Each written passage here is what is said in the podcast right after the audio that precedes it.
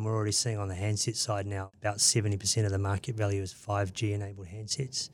The traffic we're seeing already is quite high for a very limited 5G footprint. So people are using it. If they know they're using it or not, that's the other question. The New Zealand Tech Podcast, brought to you by Gorilla Technology, proactive and strategic IT. Hey, folks, greetings and welcome along to the New Zealand Tech Podcast. I'm your host, Paul Spain.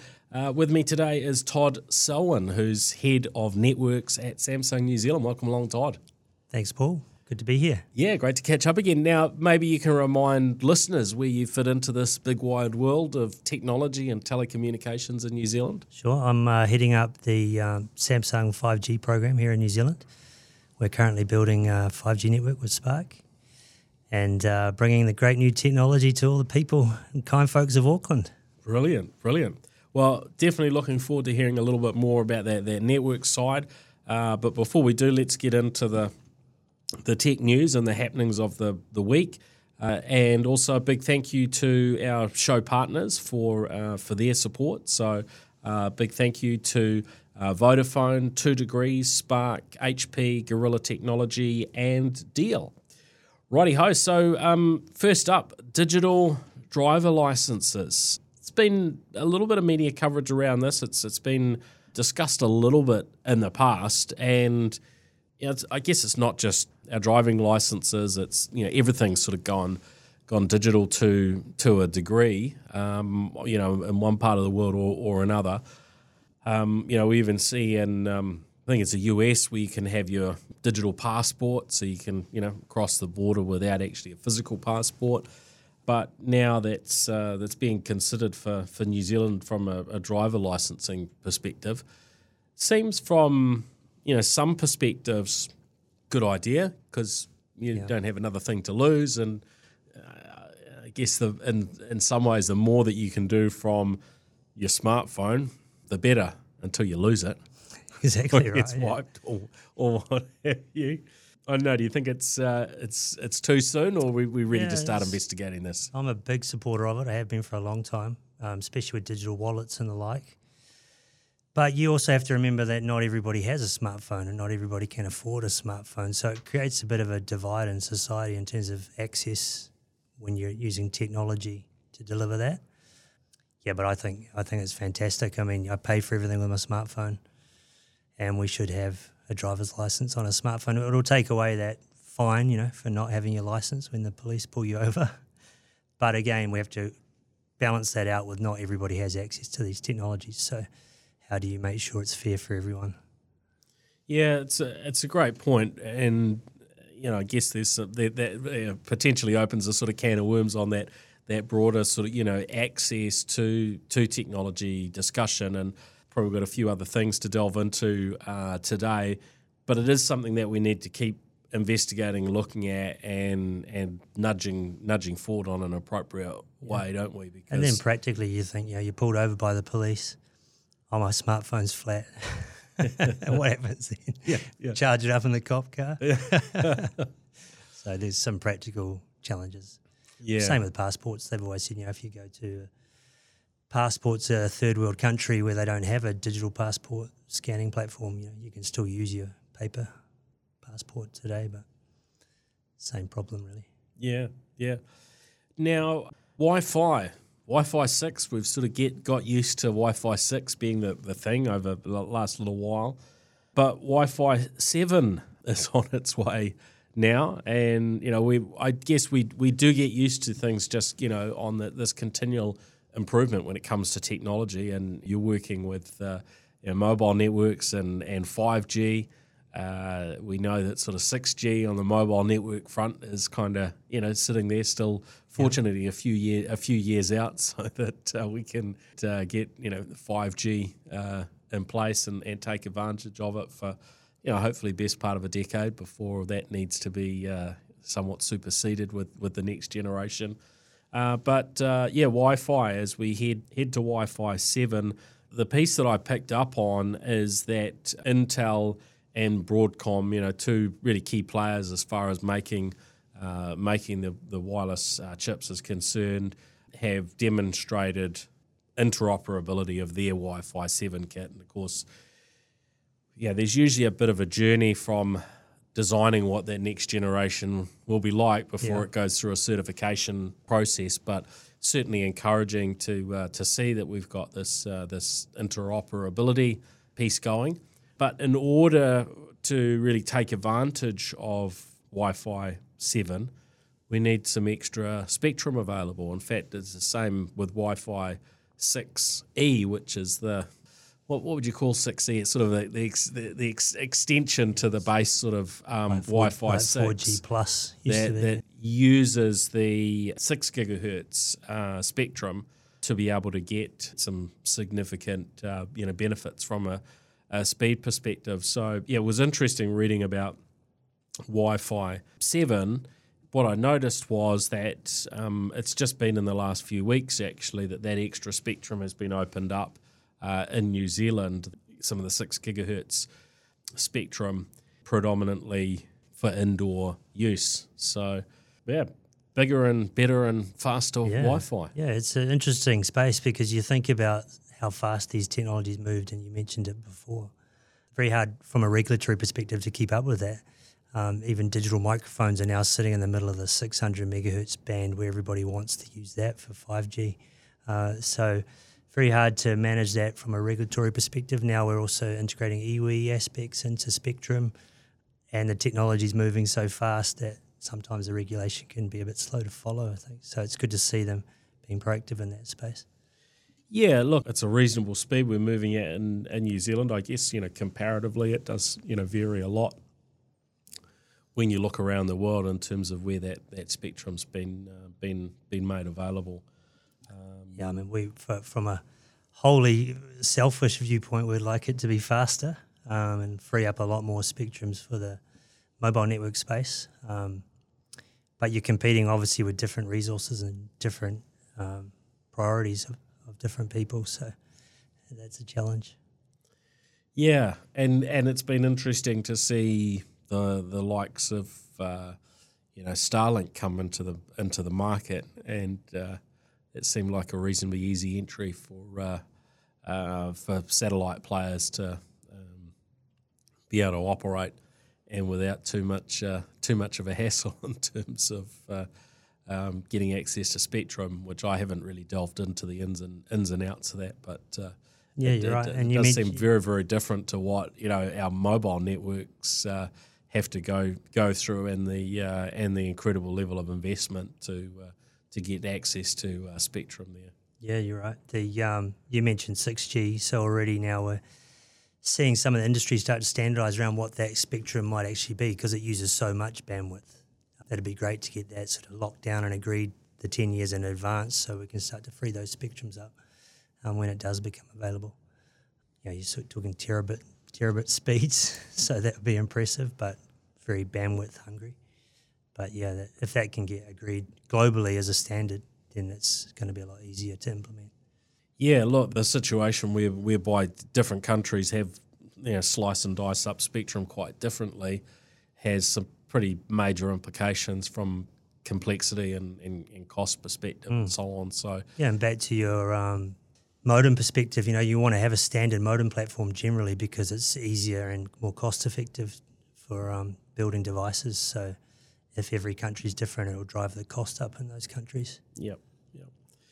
And yeah, I see there's been a little bit of sort of, I guess, you know, push from the wireless internet service providers who, I guess, in, in, in one area are under are under pressure from sort of satellite broadband like Starlink, and then you know they they want to be able to provide you know better offerings to to their you know clientele, uh, which you know tends to be you know those in, in rural locations where they maybe don't have any fibre access and and not good um, access to fixed wireless, any sort of 4G, 5G type uh, connectivity in a lot of cases. But yeah, they're pushing and saying, hey, if we're going to take advantage of this sort of six gigahertz, we need we need a bigger a bigger chunk to make that uh, to make that fly. right. And you, New New Zealand's quite unique in that perspective where you don't have your national operators covering the whole country. And if you live somewhere, you, everybody knows someone who lives somewhere that has Yeah. the worst internet ever and the worst connection, and they've had to spend all this money to have relays and microwave and all this sort of stuff. So there's a different place for it. Expensive, and if you also start thinking around that creative industries, and if we're trying to encourage you know, technology, um, we really want those people to have, you know, the same sort of access as everybody else. So, yeah, I think as a challenge we have as a nation to make sure we get the far reaches of the country covered off. Yeah, yep, and yeah, I think we've we've done exceptionally well. But of course, the needs are going to keep evolving and keep changing, right? And so, you know, what was what was relevant a decade or so ago uh, isn't necessarily going to be relevant for you know for everyone at least um, another 10, 20 years out. Yeah, And, exactly. uh, so it will need to it will need to keep evolving. Um, interestingly, there does seem to be a, a you know an ongoing level of confusion out there in the in the market. And you know, before we started, you and I were, were chatting, and I mentioned you know, a couple of people that have been in touch recently, telling me that they needed uh, satellite internet connectivity. Um, you know, one of those cases, uh, when I looked up the the address, uh, they actually had fibre available. Uh, just she just needed to place an order uh, with a, a local, well, with their internet service provider, and uh, so yeah, that was that was curious. And then another one, uh, they didn't have fibre available, um, but some really good fixed uh, fixed wireless um, options available that would be you know a, a fraction of the the price uh, of getting a satellite connection and without the, the signal having to, you know, uh, go on a little thousand uh, or 550 kilometre journey up and then and then back down again. It's the So- that's still the Netflix factor people say, right? So, you know, you, you think how ubiquitous Netflix is and, and streaming, and that's really driving that bandwidth use. I was looking at some stats. I think in the US, you know, Netflix is responsible twenty percent of the bandwidth consumption in the US. So, um, it's still a huge driver. And, and even five years ago, half a dozen people had Netflix. Now everybody has Netflix. You know, so it's so um, it's such a given that that utility it's like water or power. You can't even have, have um, no internet, right? yeah, I cancelled my Netflix account this last week. Have you Gone. cut, Um, cut the cord? I'm, I'm sure I'll be back, but uh, yeah, hadn't been watching much on Netflix. So, uh, and that's the thing now. We've got so many of these sort of services, but that video streaming, it's just it's just an expectation that Yeah, we all expect to be able to do, isn't it? And the, the classic the classic test is tell people to look up how much data they've used in a month at home, and people say, oh, 40, 50 gigs, so they probably use 300. You know, Yeah. so got no idea. Yeah, just you don't have to think about it anymore, do you? Exactly. Now, I saw the BBC had picked up on a story here in, in New Zealand around, uh, I think it was uh, initially to do with uh, Snapchat. And I guess it was sort of, you know, virtual um, moko or Māori uh, face tattoos. And that seemed to have stirred up a bit of, a bit of trouble online. Yeah, first first time I I'd seen something like this happening, but I guess this is the world we're in where it's sort of very easy at the drop of a hat for somebody to make a, a filter or some sort of add-on for one bit of software for, for another another. And of course, that has been one of the hallmarks of um, the way Snapchat has operated, and we, we see that with some of these other um, other platforms. So uh, that certainly seems to have uh, created a bit of upset there with taking something that's you know very very precious to uh, to Maori and uh, just making a, a kind of a mass replicable uh, version. culturally insensitive, but does raise that question around who, who whose job is it to police that user generated content? Is it the platform or is it the user? Or is it the, the actual social media crowd? So I think in that instance, I'm sure the person would have taken it down once they got some pretty bad feedback. So they come a little bit self policing, but yeah, culturally insensitive.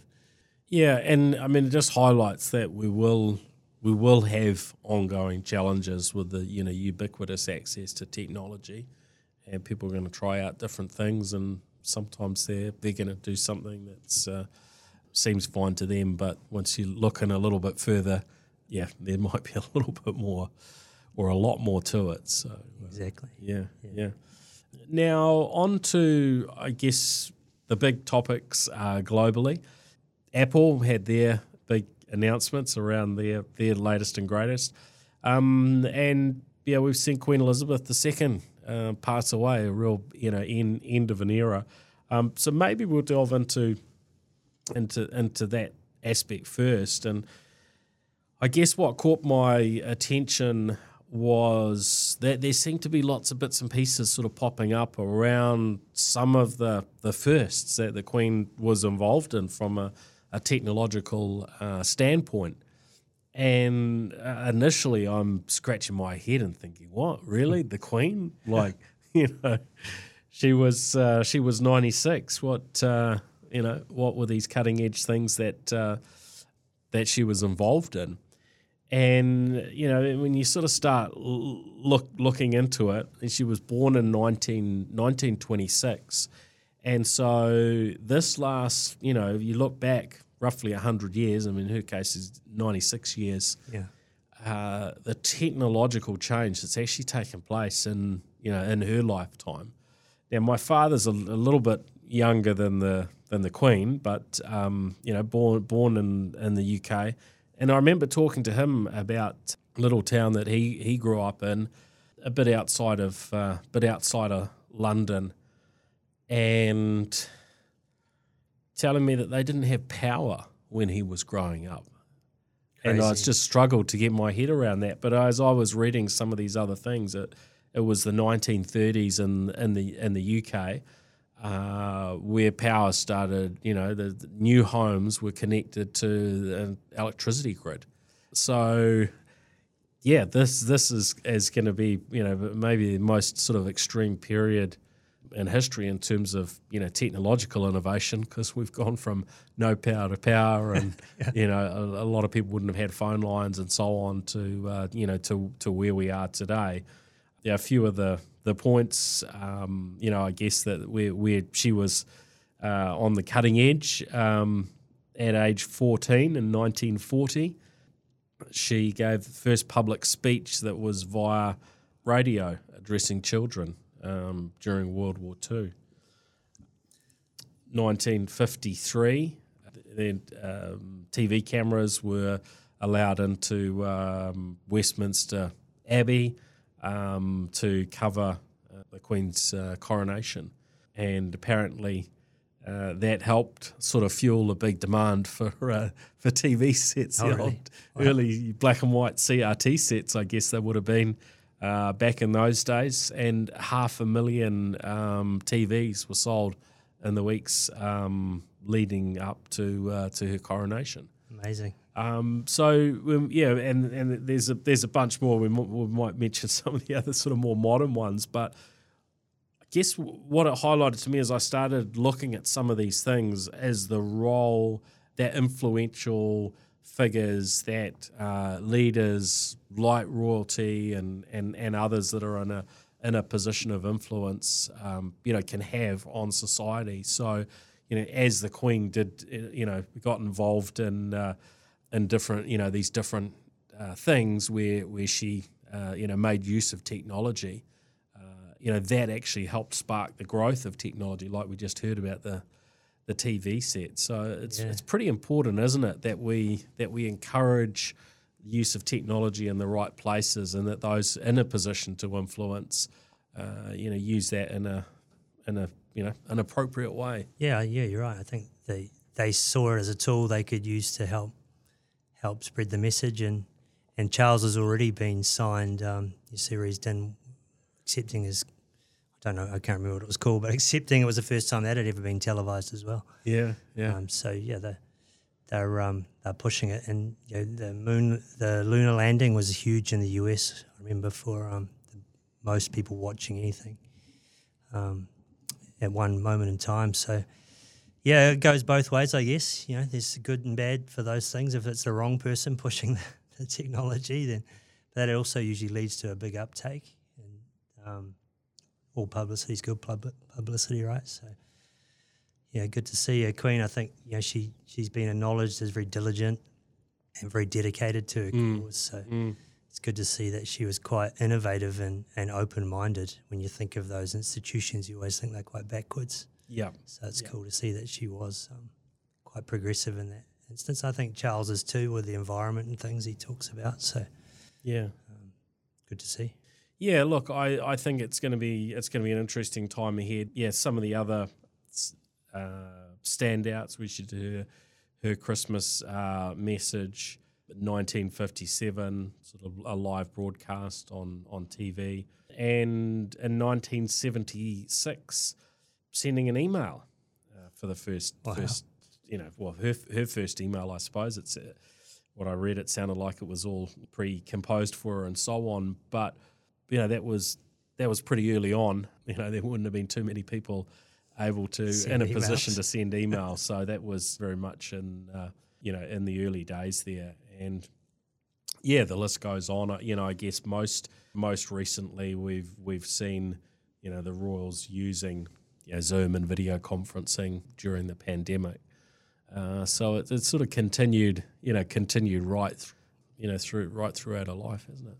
Yeah, and they've obviously well versed in those technologies to script them in a way. I know, I know their website was immediately updated. You know, the, straight after the family had been informed of the death and all that sort of stuff. Quite scripted in the way they managed the process. Yeah, yeah, So they must have always done that, you would assume. But yeah, they they uh, you know the big thing in the UK is getting the symbol, the the symbol of on your product. So I always remember even in technology products that was always quite prestigious. I think it was DAB radio that they used to listen to. That gave that a good kick in terms of sales. right, well. right, okay. Um, that getting the royal symbol on with there? a royal symbol on something, Yeah. it's a big deal. So even to this day, it's still a big deal. Hopefully, it keeps going on. It's a nice British tradition. It's a good thing for them to have. yeah, what can you share from your sort of you know recollections in the in the UK? Yeah, as I, I mentioned before, I know Prince Philip used to have a technology briefing every year, and we were showing him plasma TV at the time, which he thought was fantastic. So he'd requested technology briefing. Not so much the Queen, I don't think, but definitely Prince Philip. So he was very interested in what was happening in terms of technology evolution. Hmm. I think he used to visit places like Selfridges and Harrods that always had technology areas as well to see to see what was new and what was exciting. So um, yeah, it's nice that they keep up with those things. You, as I said before, you do think they're a bit sort of um, staid, I guess, in their ways, but obviously not. Yeah, yeah. Oh, really, uh, really encouraging, and um, there's a whole lot more. I'm sure folks that are interested can sort of you know dive into, and yeah, we have a you know a whole new period ahead. So uh, you know, very very curious how that how that plays out. Do But you think Charles might start tweeting? Yeah, I don't know. I mean, they, they've um, they converged the um, the accounts onto this royal family account. I think it was, and the tw- the Queen's first tweet was 2014. I read, and I think the actually the the announcement of um, you know of Queen Elizabeth's death was probably first onto onto Twitter through that that royal family account. Right. So, um, yeah. So I guess whether King Charles, as we now know him, will be uh, will be tweeting himself. I'm I'm not probably picking that would be uh, that would be his thing, but uh, you know that's uh, that's something that gets gets delegated and, and goes through some sort of process before it come comes out of Twitter. Um, And filter, I'm sure. yeah, yeah. um, now, of course, the other big thing in in, in the last few days, um, Apple's announcements uh, that we, we kind of get used to uh, happening at uh, at this this time of year, and th- there are a few things that um, jumped out at me. There's this uh, new dynamic island, which uh, I thought uh, you know very uh, very um, sort of typical of of Apple to. Uh, um, you know, be able to brand brand this thing, which you know is sort of a, there's a there's a negative to the fact that you've got you know part of your part of your screen has to be blacked out for your cameras and so on. Um, but the way they've actually managed to turn that into a feature, I thought uh, you know quite quite uh, quite impressive. Um, but one thing it did you know immediately sort of highlight for me is this difference now between their Pro iPhones and the, the normal iPhones of, of of each generation, because this feature is only going to the you know the Pro devices. And then the other thing that they've done is they've not actually brought you know brought through the new generation of trip of chip or, or processor uh, into the standard iPhone. So you're buying an iPhone 14, you know, this year, newly announced phone all very exciting, but actually you're getting you're getting last year's product um, to to a large extent. Yes, there's some there's some improvements, but um, I thought that's a a bit of a shock, and to me, it does feel like um, you know a very smart move from a a business perspective in terms of how do you how do you get more margin and, and more profit. And of course, we have been in a in a period of of inflation, so prices have been um, you know have been moving up in, in lots of things. Generally, not so much with technology, uh, and uh, maybe there's a pressure there in terms of pleasing pleasing um, you know those that hold Apple Apple stock. But to me, it, it seemed like a, a reasonably sort of negative thing to the consumer um, you know, to to change change that. Um, and maybe they've been thinking about it for years, and uh, they decided this was the, the time to uh, to do it. But of course, being an older chip, you get a shorter lifespan for the for the product as as well in terms of likely product updates and a lot so of, on. A lot of memes I saw of people showing the same thing again. On did you see some of those? yeah, Like a guy getting yeah. his shirt out and he was already wearing the shirt. So, but hey, you know, yeah, inflation is is a real problem for everyone, and you've got to make Yeah. sure you can ma- maintain a price point. I think you're right on the dynamic Dynamic Island. Yeah, island. I think that is clever, very Mm, clever. mm, um, mm. As you say, turning a negative into a positive and, Yeah. and a feature, which is that's quite cool. It's very Apple Apple esque. Yeah, and and look, they you know we were talking last week around how Apple have, have passed the fifty percent sort of threshold in terms of market share in in, in the US market. Um, you know they're they're coming from a strong base, and there's never a, a perfect time to have to make adjustments if you've decided that you need to as a as a business that's going to maybe you know leave customers uh, feeling uh, you know, not not quite as as um, pleased with what you've done, but um, we do see these things happen, and yeah, we'll be curious to see whether there's much of a hit in terms of those iPhone uh, sales this year, or whether Apple kind of get what they would hope for, which is maybe a few more people stepping up to the uh, the Pro product. Yeah, exactly right. Um, so yeah, that it's going to be it's going to be interesting to, to see it play out. I see uh, there's been a bit of coverage around oh the price hasn't gone up, etc., etc. Of course, reality is is that the the US dollar has increased in value against most currencies.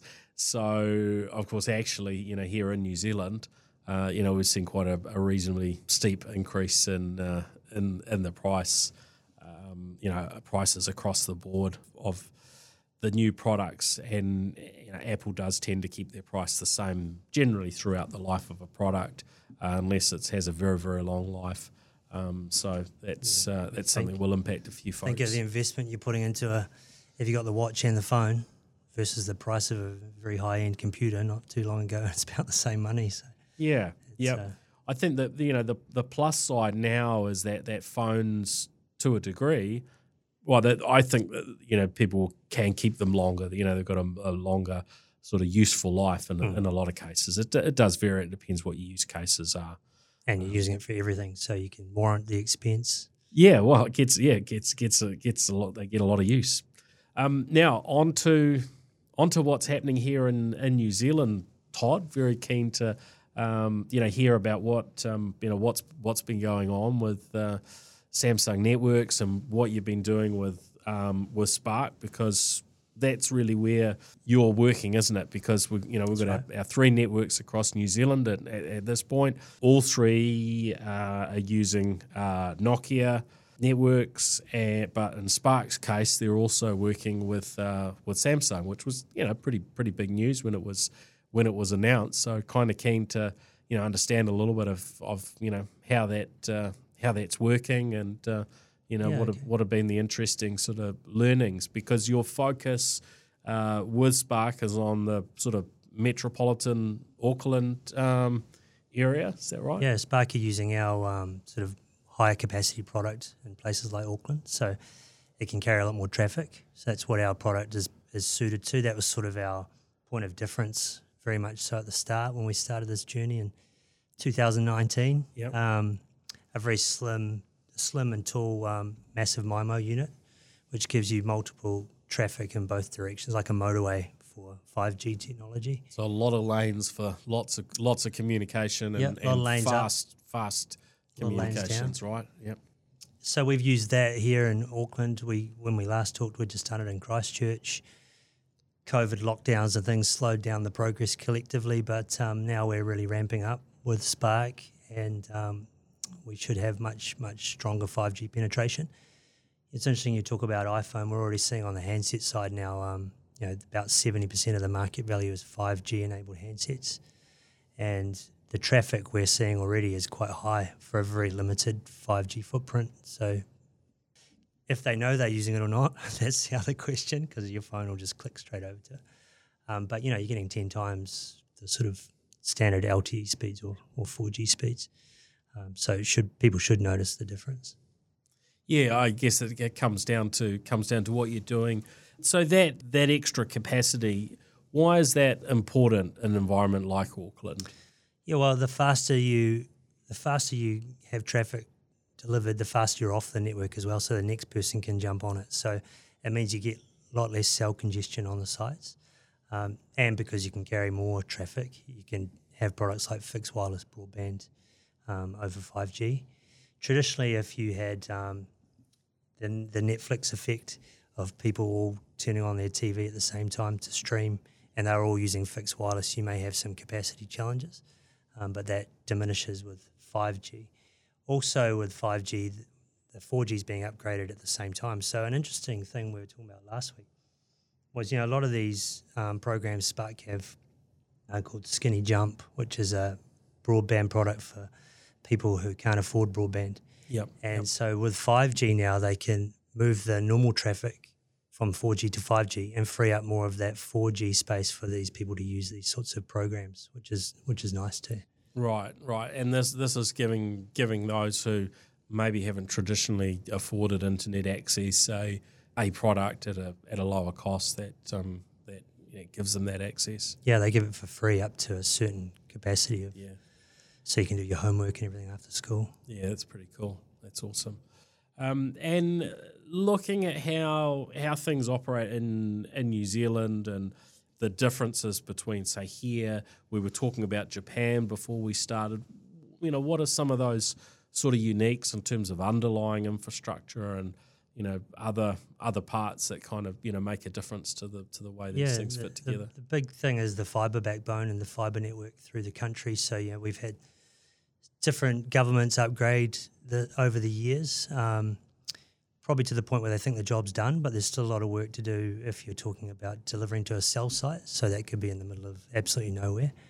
Other countries do have a much more sophisticated fibre backbone. Places like Japan, Korea, um, even their cell site coverage. New Zealand, we have around about five and a half thousand cell sites. You know, South Korea has, um, I think it's 750,000 cell sites.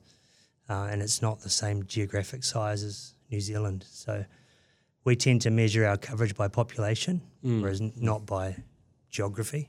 So there's a lot of places where you can't actually get any coverage and very difficult to deliver fibre and power to those sites. You, know, you talked about um, satellite connectivity. So if we did have a much stronger fibre backbone, then we could have you know, emergency services and things on um, cellular networks, which we don't have today. So, do you think that's something that's you know reasonably uh, achievable in New Zealand? Sort of noting our our geography and you know population and so on. It's just uh, another another area, I guess, of investment, right? And it's and that's the that's the challenge, isn't it? Yeah, Is it's where- gonna have a tipping where point. The, where the money needs to get spent. Either you prioritise that over over something else, or you um, get it to a point where you, that whole sort of central trunk of the country is totally covered, which it, which it pretty much is today. Um, but yeah, it's an interesting one because it's huge money. You think to dig up the ground, lay down cables, and maybe a technology will come that can circumnavigate that.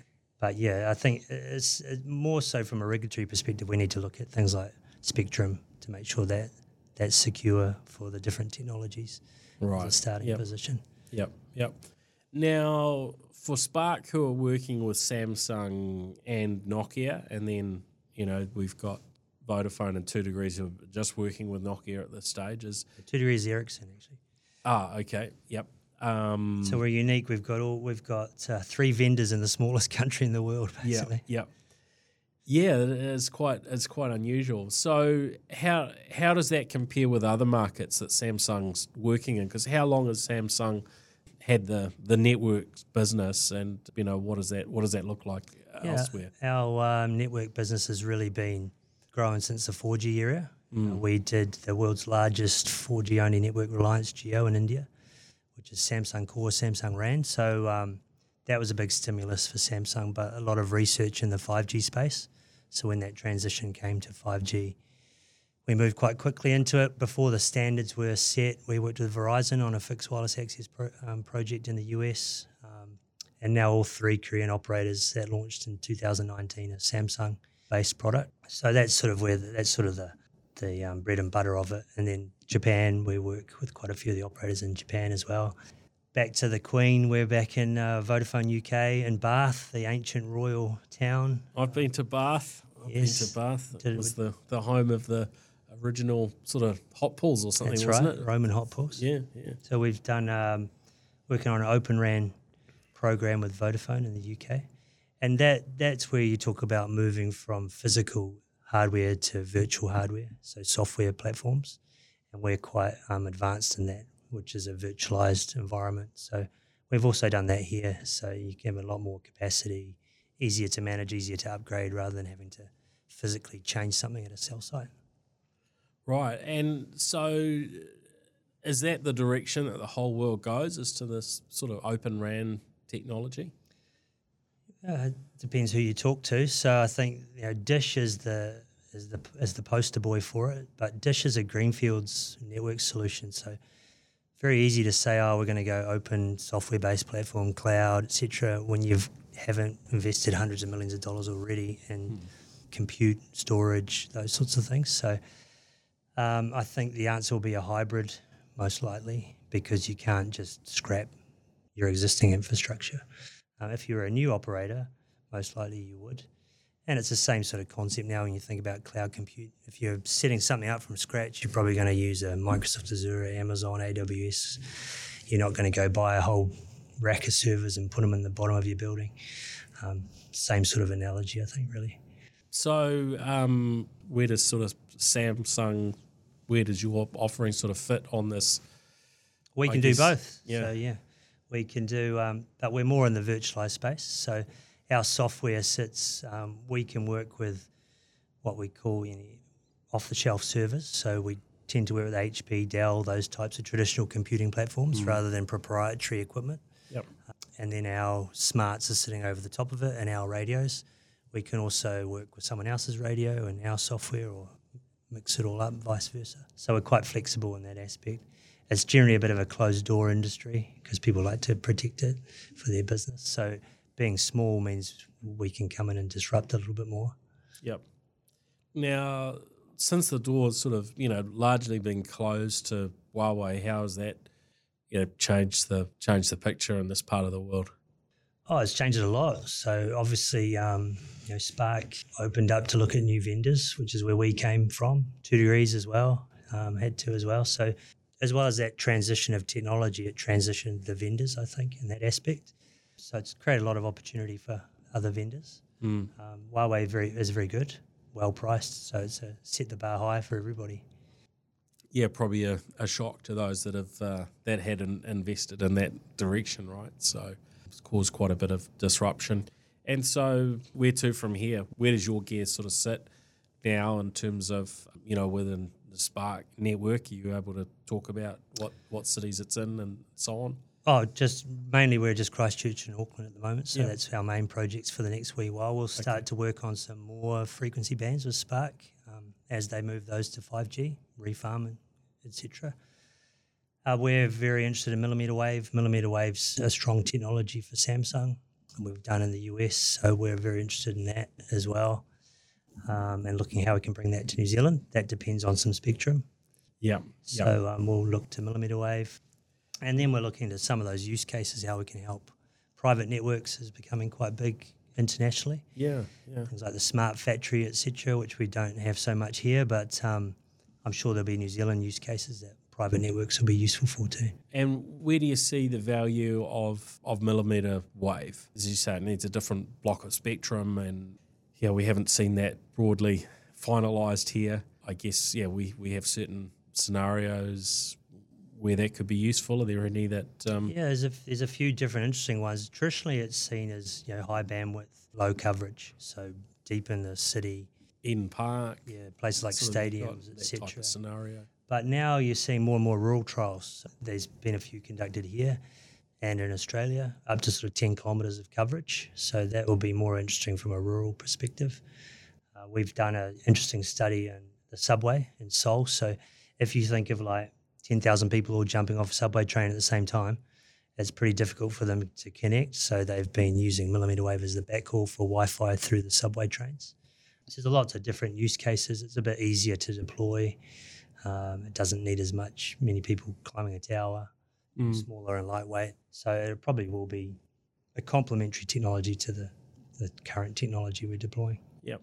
Now we haven't seen much fixed wireless access and sort of five G at this point in time. It does seem as though you know the um, your access point is still quite pricey for those at the moment. Is that kind of? Do you think that's the the main reason that stops five G being used for fixed wireless as just sort of the standard standard option today? I, well, coverage is a big thing too. So obviously, it's not available to a lot of homes. So you can't really market something until it's big enough to tell everybody about it. True. yep. But also, you know, I know the operators are very cautious on how they approach those technologies because they don't want someone um, getting a modem delivered to their house and going, "It doesn't work. There's Yeah, no coverage in my house." So they keep their coverage maps quite tight Yep. until they're sure you actually do have it. Yeah. yeah. Um, so those are probably the limiting factors at the moment. All right. So yeah, we just need to uh, wait for that uh, that to keep expanding, which of course does does take a bit of time. Yeah, and it's going a lot quicker now too. So Yeah. we're seeing a lot of sites come on each week.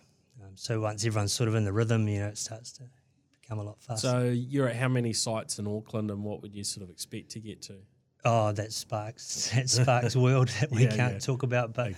we think we've got about a million people covered already in Yeah, okay. Around about 20, 20 odd suburbs are covered already, Yep. uh, mainly from the Harbour Bridge south, and then we're coming over the Harbour Bridge going north Mm. Okay. next year. Excellent. Oh, it's been great. Great to uh, catch up, Todd, and you know, thanks for your insights and uh, contributing to the NZ Tech podcast today. Thank you for having me. Yeah, Appreciate my, it. My pleasure. My pleasure. Well, thanks everyone for uh, for listening in, and uh, yep, we'll be back again next week. Of course, a, a thank you to our show partners: uh, Vodafone, Two Degrees, Spark, HP, Gorilla Technology, and Deal. So, uh, you know, if you are listening to the live stream, it's well worth getting hold of the audio show, which you can subscribe to through any podcast app, whether it's Apple Podcasts, Spotify, Google Podcasts. If you're listening to the audio show and you haven't caught the video, um, you might quite like to get the, the earliest access uh, to NZ Tech Podcast. And the best way to do that at the moment is probably by following me on LinkedIn, but you can also find us across Twitter, Facebook, and YouTube. So look out for NZ Tech Podcast on uh, on each of those channels. Uh, that's it from us. We'll catch you again next week. Cheers. The New Zealand Tech Podcast, brought to you by Gorilla Technology, proactive and strategic IT.